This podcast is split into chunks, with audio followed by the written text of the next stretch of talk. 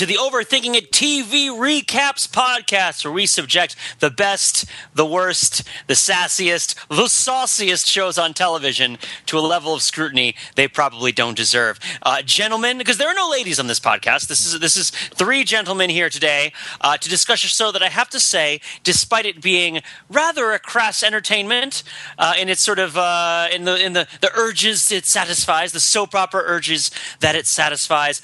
I missed this show. I missed Downton Abbey. Gentlemen, have you missed Downton Abbey as much as I have? Uh, yes, absolutely, uh, absolutely. Absolutely, absolutely. Okay, let me explain. Uh, now, what what the crass? This we should say this is the Downton Abbey TV Yes. TV recap because we got a bunch going at the same time. But Pete, how can you describe a show where Black Tie is dressing down as being crass? We'll get into that. We'll get into that. But let me bring everybody up to speed. It's the new season of Overthinking It TV recaps. We've got Downton Abbey running for you on audio only since it's a little low tech, since we're trying to be retro. We can't deal with these mixers that are throwing plates all over the floor. Today we'll be covering episode one of season four of Downton Abbey. We also have video live streaming on YouTube, Google Hangouts, plus video on our YouTube channel, Overthink It. And, uh, and also on here on the podcast feed, audio feed, you'll be hearing community recaps, which is very exciting. New season of Community is up and running. And then, uh, God willing, and the Crick Don't Rise, we'll be having Sherlock for you in a few weeks, which is going to be really exciting. And then it's a couple months until some of the other heavy, heavy hitters start coming. Uh, winter is here, but Game of Thrones is still a few months off. But we must begin with the Abbey. Uh, we don't really start with a question of the week on the TV recaps, but I think what we do like to start with is is a, is a paradigmatic scene a scene that we feel, especially in Downton Abbey, since it's written in, in the sense that even minor scenes are very heavily loaded with exactly what's going on in this scene. Uh, so, so gentlemen, I'll, I'll- let me let me introduce you guys to the panel, and you tell me if you felt like. let will introduce you guys to the listenership, and you tell them whether you thought there was a paradigmatic scene for this first episode of Downton Abbey. Uh, first, Ben Adams. Ben, how are you doing this evening? I'm doing well. You know, it's uh, it is the job of an overthinker to, to podcasts. So, so you're But right. does that job matter, Ben? Does that job matter? Uh, no, yeah, yeah. Go, by all means. What was your paradigmatic scene? Uh, I, you know, that's a so this episode kind of caught me a little flat-footed, just because it kind of starts in a way that I think like an American show would not have started. It would have started like seconds after Matthew's death. Right. And us seeing like the aftermath and all of that, whereas this starts like six months in, so I actually had to like check to make sure I hadn't missed an episode. Uh, and Yeah. so the, the the paradigmatic scene for that was hiring the former maid Edna, who I knew it was could recognize, but could not for the life of me remember the plot line that was involved here. Yes, me neither. Definitely.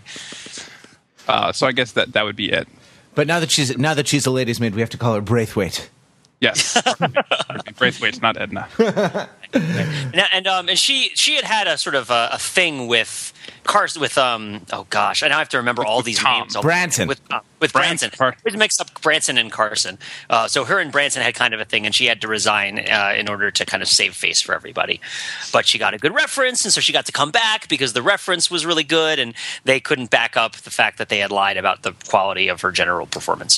and I, and I Um, can I can justify that scene being parad- paradigmatic in a little more serious way, which is uh, I think this episode highlighted the the very personal and so as a result very uncertain nature of the you know kind of upstairs downstairs relationship that Molesley is his life was completely changed by his employer's death like Matthew dying had the big, arguably the biggest impact on Mr. Molesley because he's like out on the street as a result of the death.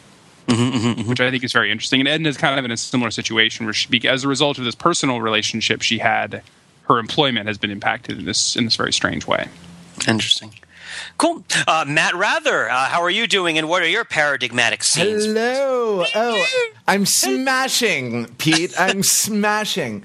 Um, so I, I had two, and they, they both involve the Dowager Countess. One one came very near the beginning when uh, the stone is being laid onto Matthew Crawley's grave, and they explains that it uh, the and uh, it's being done by I suppose the stonemason or the the head of the stonemasons is. Um, uh, Molesley's father.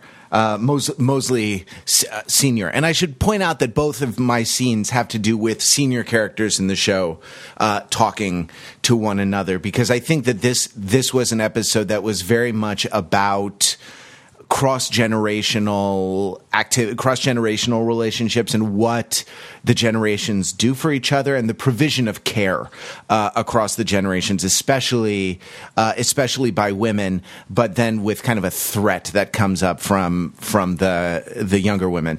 Um, but uh, uh the Dowager Countess is, is speaking with Molesley's father and. Uh, uh, he he points out that you know times are changing, and and she looks at him with her inimitable Maggie Smith glare and says, "You don't have to tell me that." you know, because she knows very well, uh, right, as the representative of history and or maybe more of tradition, as the representative of of tradition and tradition's self conception as an unchanging uh, stable entity. Um, she knows very well that it's changing. But uh, later on, she has a a conversation with Violet, with uh, Mrs. Crawley, um, Matthew's mother, and. Uh, she, who says that she would have gone down to the Abbey to see George more, um, but she didn't want to meddle right? And uh, and the Dowager Countess says it is the place of a grandmother to meddle. and I thought, and this this was, um, you know, the idea the idea of times the idea of times changing and having these kind of uh, having these parallel parallel tracks or s- sort of parallel experiences that are kind of out of phase with one another in terms of the the generational interpretation of current events and how they address one another and interact with with one another, kind of uh, sort of passing the baton from from one parallel track to the next, and um, negotiating over interpretation of events and and how things should go from one track to the next seemed to me to be um, to be important in this episode. And the idea of the the idea of the provision uh, of care across generations, whether it's the nanny's provision of care to the children or uh, Mrs. Hughes's provision of care to Carson's uh, old. Um, performing buddy, old like uh, duo act uh, partner, um, uh, Mr. Carson. This is a man you sang and danced with. You know, doesn't that count for anything? I think I was doing James Doohan doing Scotty there, but. Um, right and uh, and then everyone everyone and carson uh, carson pushing in as he puts it later uh, on mary um, and then the kind of broken relationship between Mary and George and between Mrs. Crawley and and George. It seemed to me that those that that was a uh, that that was a concern of this episode, and so those are those are my two uh, paradigmatic scenes. The times there are changing, and uh, and oh, it's the place of a grandmother to interfere. What about you, Pete Fenzel? what did you think? Before we move on, I wanted to say a couple more things about the two scenes that you identify because Yeah. I definitely thought that they were interesting scenes. And for me, with Downton Abbey, I feel like the insight, the doorway that I use, uh, these it works for me. It makes it pleasurable for me to interpret the episode. Almost always comes from an offhand comment about some sort of other sort of object or activity uh, that then creates sort of a, a perspective, right? It sort of frames a perspective that you can use to aesthetically or you know semiotically or what have you, character wise, plot wise, action wise, appreciate the rest of what's happening in the story. So for the first scene that you mentioned, where they're talking about the gravestone, I I, I loved the statement. It takes six months for the grave to settle, right? It's Right. like I can't Right, believe right, it's right. time for the stone. Right, right, right. Exactly. Which is, you know, they're talking about the episode, right? Like they're talking about like they're they're they're very clearly knowledgeable about the fact that they're in a TV show and are metaphorically letting the audience know what's happening in this episode of the television show. I mean, not uh, not 100 percent literally, but like sort of figuratively. That's kind They're- of the role of the They're mentioning not. this. They're not Zach Morris turning to the camera and talking to the, the audience. No, no, no, no, no. But they definitely are like you know Saved by the gong. but yeah, no, they're, they're definitely like you know Jack Bauer explaining, "No, Chloe, we have to do these three things in this order in this episode, or else horrible consequences are going to happen." Right, and we only have forty five minutes to do it. Right, they're explaining the role of the episode within the context of the series while you're watching it. Um, and I mean, that's not really so insightful that statement. It's it just sort of sets context, but I thought it was interesting from a kind of an interpretive perspective. And then the other one was I loved. I just loved the line, "Just because you're an old widow, I see no necessity to eat off a tray." right, which, which I think ties into like, which ties more into my paradigmatic scenes which I usually look for something that's totally out of left field to provide kind of a distance. Uh, and the first one was the one where the cousin, who I describe in my notes while watching the seas, watching the episode as uncomfortably contemporarily attractive, right? That she seems to not quite fit in with the teens and twenties aesthetic that they're going for. Um, I don't remember what her name is. I don't remember the names of some of these characters. Uh, forgive me, but um, she goes to post the job listing for the ladies' maid in the little shop in town, right? And, uh, and she's like, oh, I'd like to post a, a notice for a job. And the woman asks, well, what job is it? And she says, does it matter? Right? And in, in that sense if you sort of see that as a, as a wink at the audience you can see the episode as breaking down a series of everybody's jobs and giving you cases for why they might matter independently of, of what they are right? Or also what their larger context might be socially which is a lot of what downton abbey is about in general which is you know what are these jobs this era of job transition of life transition for people where they're moving to a more sort of industrial life less sort of aristocratic agrarian kind of life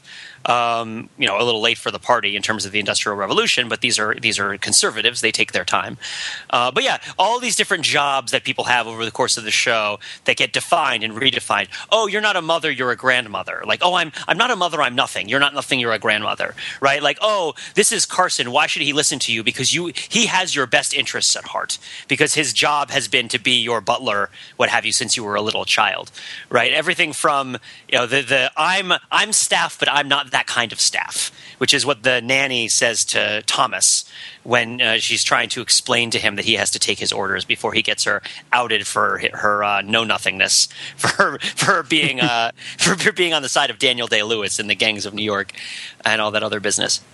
So that's one way to see the episode uh, I thought, as in terms of a paradigmatic scene. I had a whole list of a bunch of other things. You know, Molesley's job being a big one. What does Molesley's job mean to him? Why does it matter to him? Why can't he just get any other job? Right? What about that dead biting line where the countess or what have you, the visitor, Lady Shackelford or whatever her name is, says, "Oh, I'm sure you'll get to return to whatever profession for which you're properly trained." Right? And like, what does that mean about him and his identity? What does it mean for Daisy to be friend of the robots, right? like, and like the invasion of the robots into the kitchen. Well, right. But this is, I mean, like, because there's there's a threat. There's like a constant sense of job. I I kind of looked at it generationally, but a job or livelihood being threatened, right? Like by automation in the kitchen or by sabotage in the case of the the the lunch with Molesley when uh, he's he's being sold uh, to you know know Mrs. Piggly Wiggly, and yeah. and the uh, you know that um so that that your job your job matters and uh, or doesn't and by the way um it, it's never steady, right? It's never it's never something that that is certain. You know, God's in His heaven, all's right with the world. Great chain of being lined up in a in a perfect pyramid. You know, from the the lowliest of the servants, from the lowliest of the people in the Dickensian workhouse, all the way up to the Almighty, yeah. right? The there's, downest of the downstairs to the uppest of the upstairs, right? um, there's always there's this new sense uh, th- that's novel, at least for the the upper class British people that you know people are are on the climb, right? Braithwaite is on the climb. You know, uh, Molesley is is uh, has got his standards up, you know, and can't just go anywhere anymore. Um, th- that uh, that this kind of upward mobility uh, is is beginning to happen. Yeah, and so I mean, there's I think two totally on point. Two things I would want to mention about that. The first one ties directly into what I thought was my second paradigmatic scene, but the second one I'll jump to right after that. And the first is the scene where uh, Carson gets the letter from his song and dance duo partner. And he makes an offhand comment about how he needs to talk to the upholsterer because he needs to uh, he needs to introduce them to the quality of the tapestries before he begins hammering nails into them right?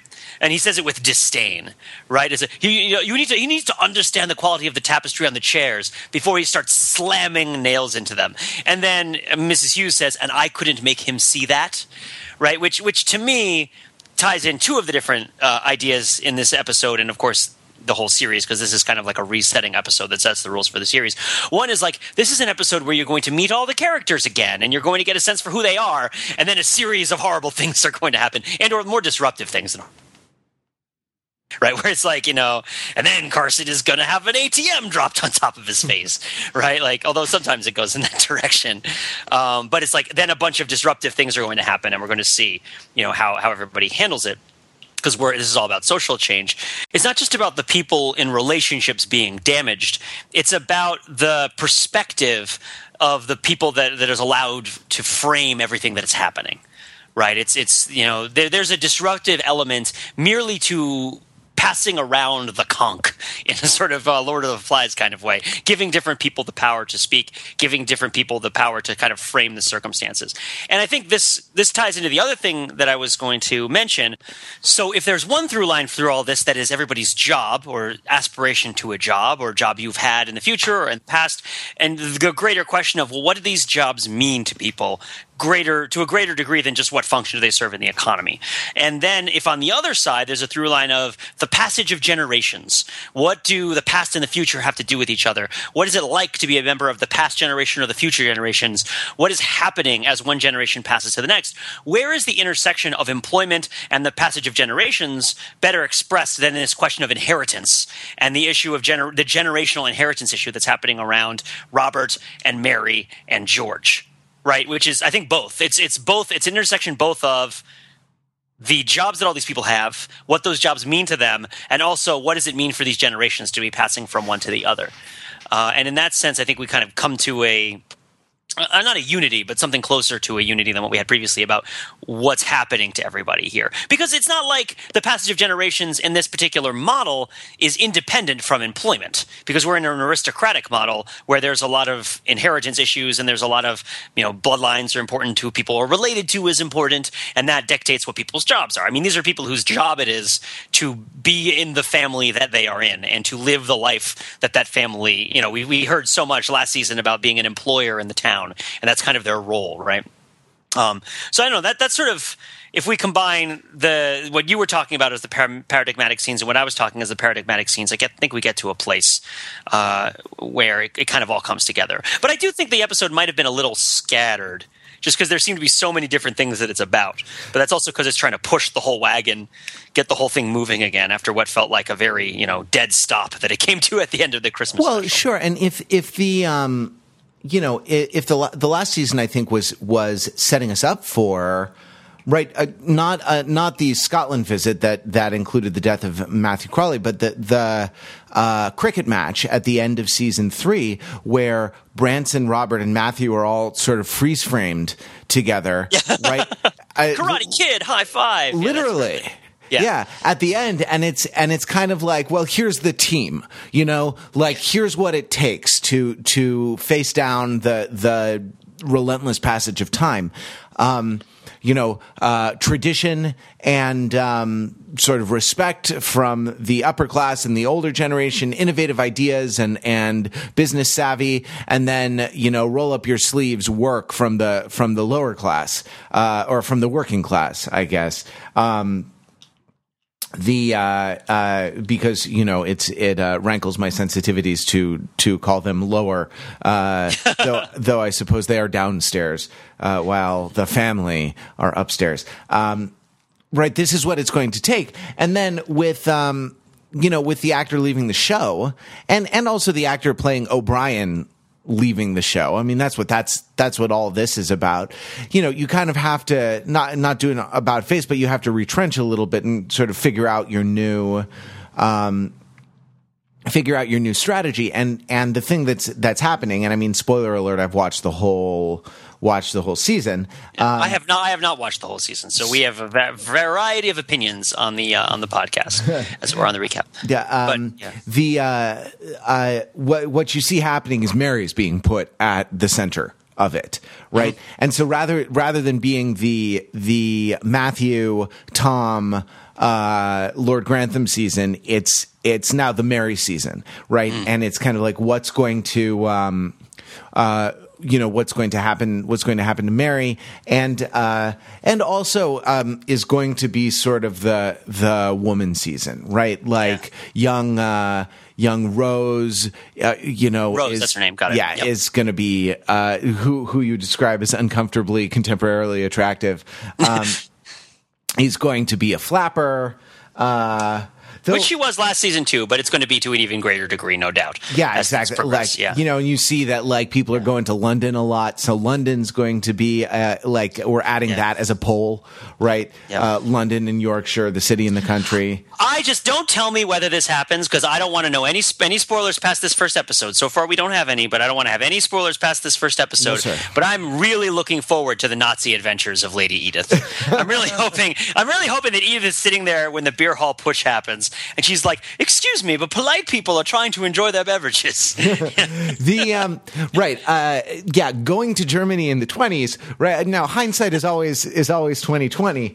Yes. Uh, you know, but um, doesn't seem like the wisest. Doesn't seem like the wisest idea. I'm But sure Pete, if it's the right decision to make. If Pete, it's the, right right the- decision to make. The at this war juncture. is over, Pete. Oh. You know, the biggest problem with Germany is that they're the most reviled people and the most reviled race in Europe now. in Europe. Yes, exactly. Why would you want to go to a country like Germany where other people wouldn't like you? where you know, the letting alone, of course, uh, the people whose dislike might be the most troublesome. What what year are we in, by the way? Let's like some basic information. I don't really know what year. this taking place. 1922. I think there's a subtitle that that that puts it in 1922. So the beer hall putsch is 1923, which is like the big kickoff of Nazism. Uh, and of course, we know that Downton Abbey time is sort of like Sopranos time, and that it like moves when it needs to. Yep. So so something like this may take place. Uh, but yeah, yeah, yeah. And then so okay. So, so it, well, then let's check in with all the women. Let's see how all the women are doing. We know that Mary starts out like listening to Morrissey a lot, and ends up like wearing the purple dress that says that she means business, right? Like she switches away from from black and she dons the periwinkle or what have you, Yep. to get there and like el- knock elbows with the guys. How, by the way, even even in light of what we've already said, uh, what a great send off at the end of the episode it was for as like the sound is fading off for Tim and like, now what's this about you giving up sheep? Yes. Well, it's not so simple as that, right? Like, uh, Oh, really? it's never so simple as just giving up sheep. I can't. I, yes. Not so simple. Do tell. yes. Well, there's clearly. Yeah. Oh man. So yeah. So and, right you know, and, the- and what a what a fantastic assemblage right of of uh extravagantly bearded um you know tenant farmers right Yeah. around the table uh around lord grantham's I, table I didn't think we were going to see beards like that south of the wall for some time. winter's coming pete Indeed. No, yeah, but Game of Thrones is still a couple months away, so we'll have to wait for that. Um, but yeah, so so Mary is is not is knocking elbows with uh, you know Colonel Burnsides, General Burnsides, or what have you. Yeah, right. Uh, with Sigmund Freud and the and the and the mustachioed and the and the whiskers. Sigmund Freud and the whiskers. Um, Lady Edith may go to Germany, maybe, or like her boyfriend is going to Germany, or what have you. Um, and, and well, she would have to go to Germany to marry him there because that's why she's he's going there is to divorce his to divorce his Jane Eyre roof roof wife or attic wife, right? yeah the mad, Um, to divorce the mad woman in the attic right Exactly, exactly. Which is, I think that's, I think that's the name of my first full book of literary of uh, cultural criticism, right? Divorcing the mad woman in the attic. Wow, that's uh, well, I you know, um, oh, what are their names? Elizabeth Guber, uh, Elizabeth Gilbert, and Susan Gubar uh, may beat you to it. There, there's an important doubt it. book of feminist literary criticism called "The Mad Woman in the Attic." Oh well, then I'm just going to have to name my first book of cultural criticism Riddick, uh, and that'll be something entirely different. Um, At any rate, so and we know that Mrs. Hughes is doing the same old thing she always does, which is kind of wring her hands about things, and she doesn't really have much going on right now except that she's taken up the cause of this this vaudeville stepper, this uh, this this uh, limelight song and dance man. And we know Violet is involved in this as well. Um, and we know the mom just got rid of the, of the nanny, and we know that Daisy is teaming up with the robots. What is your take on Daisy and the robot? Is this different? When I say the robots, I mean the mixing machines to make uh, mousses, which, as the Dowager Countess had pointed out, are of a superior quality to the mousses that are generally served. Were they really? I, I sort of I sort of thought she was just making conversation. Um, Oh. Had it, ha, but you know, perhaps they perhaps they had been. I mean, of course, she settled on that to make conversation, so it must have been immediate. Must have been the thing immediately apparent to her, At the very least, they are not much worse, unless she was being because she didn't seem to be bitingly no, no, no, no, no, absolutely, absolutely not. Right. Um, you know, I, I, I'm not sure. There's a lot. I'm not sure there's a lot to this. Um, except that it's a it's a labor saving it's a labor saving device right but the the in the in this sort of generational it's this sort of generational relationship right like um daisy is the is the bringer of uh, is the bringer of robots right into the kitchen, and Yes. uh, and Mrs. Patmore is the bringer of Valentines into Yes. the kitchen. You know, like th- uh, that is to say, they they kind of represent different uh, sort of different takes on what's what's uh, important in in life. Um, the uh, I mean, Mrs. Patmore would be horrified to know that these days a woman can or or even a man can run the kitchen without uh, even a woman from the village to uh, to you know help her out or him.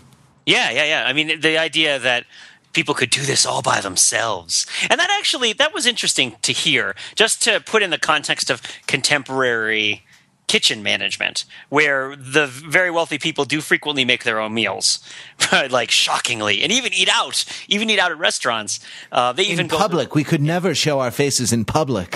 oh and then maybe maybe we you know what, is, what did she say about the ritz Well, Something yeah, about- except at a hotel that we were staying at. Yeah. right. We could never dine anywhere public except for that, or uh, you know, uh, or sometimes mother would take us to the Ritz yeah yeah exactly because that's you know that's an exception. And I, I pause only to mention Sandra Gilbert and Susan Gubar, uh, about whom much can be Googled, are the authors of uh, The Mad Woman in the Attic, which Right, uh, right. I recommend to you. Um, and its sequel moving to germany to divorce the mad woman in the attic so that you can marry lady edith from downton abbey coming it's a soon, long yeah, title. coming soon from from Cambridge University Press by Pete Fenzel.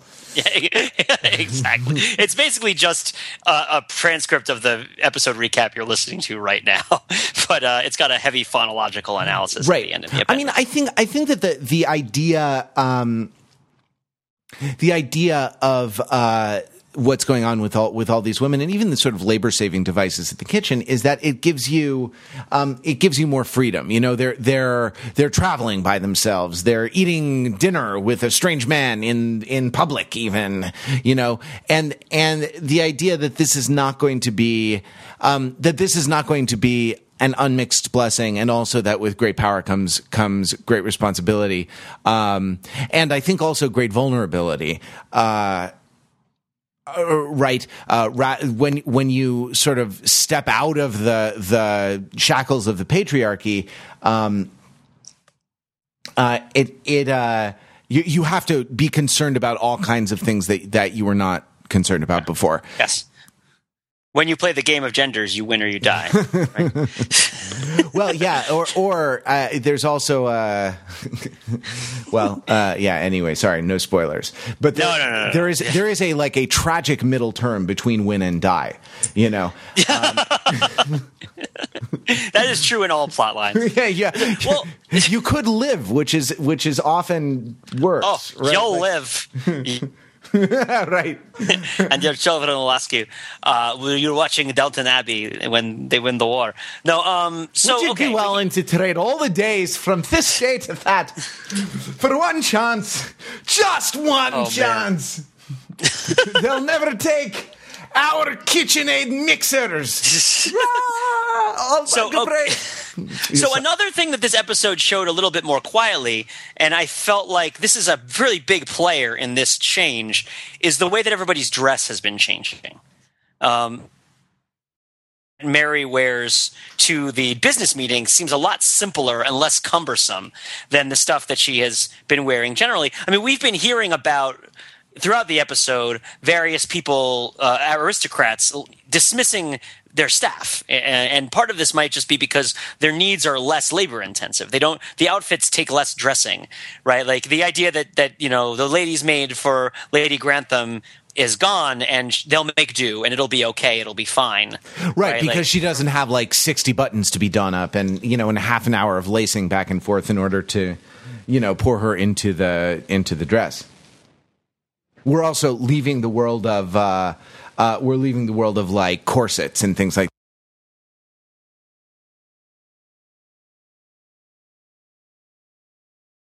like that yeah. So um so they're they're they're all simpler and and can be you know put on by themselves. And you know and by the way violet can eat off a tray also yeah yeah sisters be doing it for themselves. It's uh it's right. yet another instance of hip, history as sinbad routine. And by the ladies way ladies be shopping and they yeah, be going to lunch. Ladies ladies be shopping. And by the way uh lady edith be be uh rocking that red headband right went at, at the party in London to introduce her to uh, her boyfriend's literary friends. Um, oh yeah, she's she's totally come into her own. She's she's the ugly ducking duckling has become a beautiful debutante. Yeah, or not right. even debutante, socialite. Right, yeah, because she's she's debuted. Uh, yeah. she's debuted yeah. already. Um, yeah. Rose is actually the one who hasn't debuted yet, and she hasn't been introduced into society. And so there's this sense that there are some constraints on what she can do and where she can go because she's not yet really a person, right? Uh, from the from the point of view of of society, she's still she's still a child, though clearly she sort of chafes chafes at that and wants to sort of meddle um, and with you know hilarious consequences uh, vis-a-vis Braithwaite.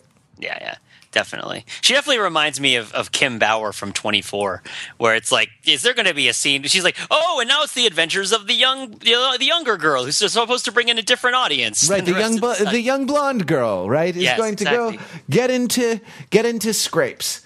Um, I wonder if there will be cougars. Will there be like Downton, Downton Abbey's cougars that will stalk her, and Johnny Drama will bring her to his bomb shelter? Yeah. Uh, well, yeah, uh, there is. I mean, no spoilers, but there is a romance plot coming for her. No. Crud. Of course, yeah, yeah but but the, but the way the way it works out is is is very interesting, and I think will bear bear on our talk about about the generations and about about you know the kinds of things the generations will accept. Yes, but even as one generation passeth to another. Hey, as leaf so leaf subside to leaf, so Eden sank to grief, so dawn goes down to day.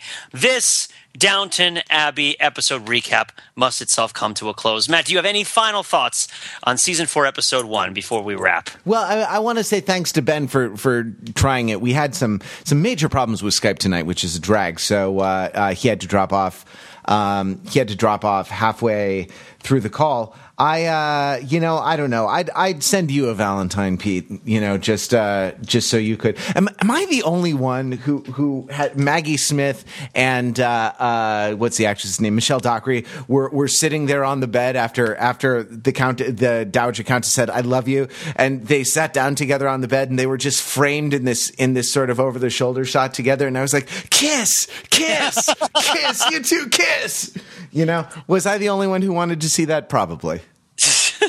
Well, we all want to see things, Matthew. It doesn't mean we get the privilege or the right. Uh, but yes, well, perhaps we'll perhaps there'll be more of that. Matt has seen the rest of the season after all, so he knows whether it goes in that direction or any other direction. So if you've been watching Downton Abbey and you want to make some comments about uh, the the mechanics of hosiery in the early 20th century, about uh, you know Lady Edith's fan fictive adventures fighting Hitler and punching him in the face, uh, she will no doubt do in the next couple of episodes. About women, about generations, about jobs, about upholstered chairs. Just about that's that's that's salty Thomas is still. I don't even know what adjective to use for Thomas. Is he saucy? Is he salty? Is he like a salty sauce? Is he kind of like a pesto? I don't even know. But he's still he's he's he's catty is what he is. He's a catty catty butler. Uh, but yes, any thoughts about any of this? This is going to be a lighter, more fun. No matter how bad it gets, it's going to be a lighter and more fun recap series than Breaking Bad was, which was deeply enjoyable, but also quite the journey of the soul. Yeah. Uh, well, here we'll take the same journey, but we'll do it in a carriage, and we'll make sure to get home for tea. But yes, if you want to comment, join us on the show notes, uh, or you know. Subscribe to us on iTunes. Give us the five star rating on iTunes. Uh, check out our, the Overthinking It podcast on iTunes, which is another great thing you can take, uh, listen to in your commute back and forth to work. And then visit us on the web at www.overthinkingit.com, where we subject the popular culture to a level of scrutiny it, Probably doesn't deserve.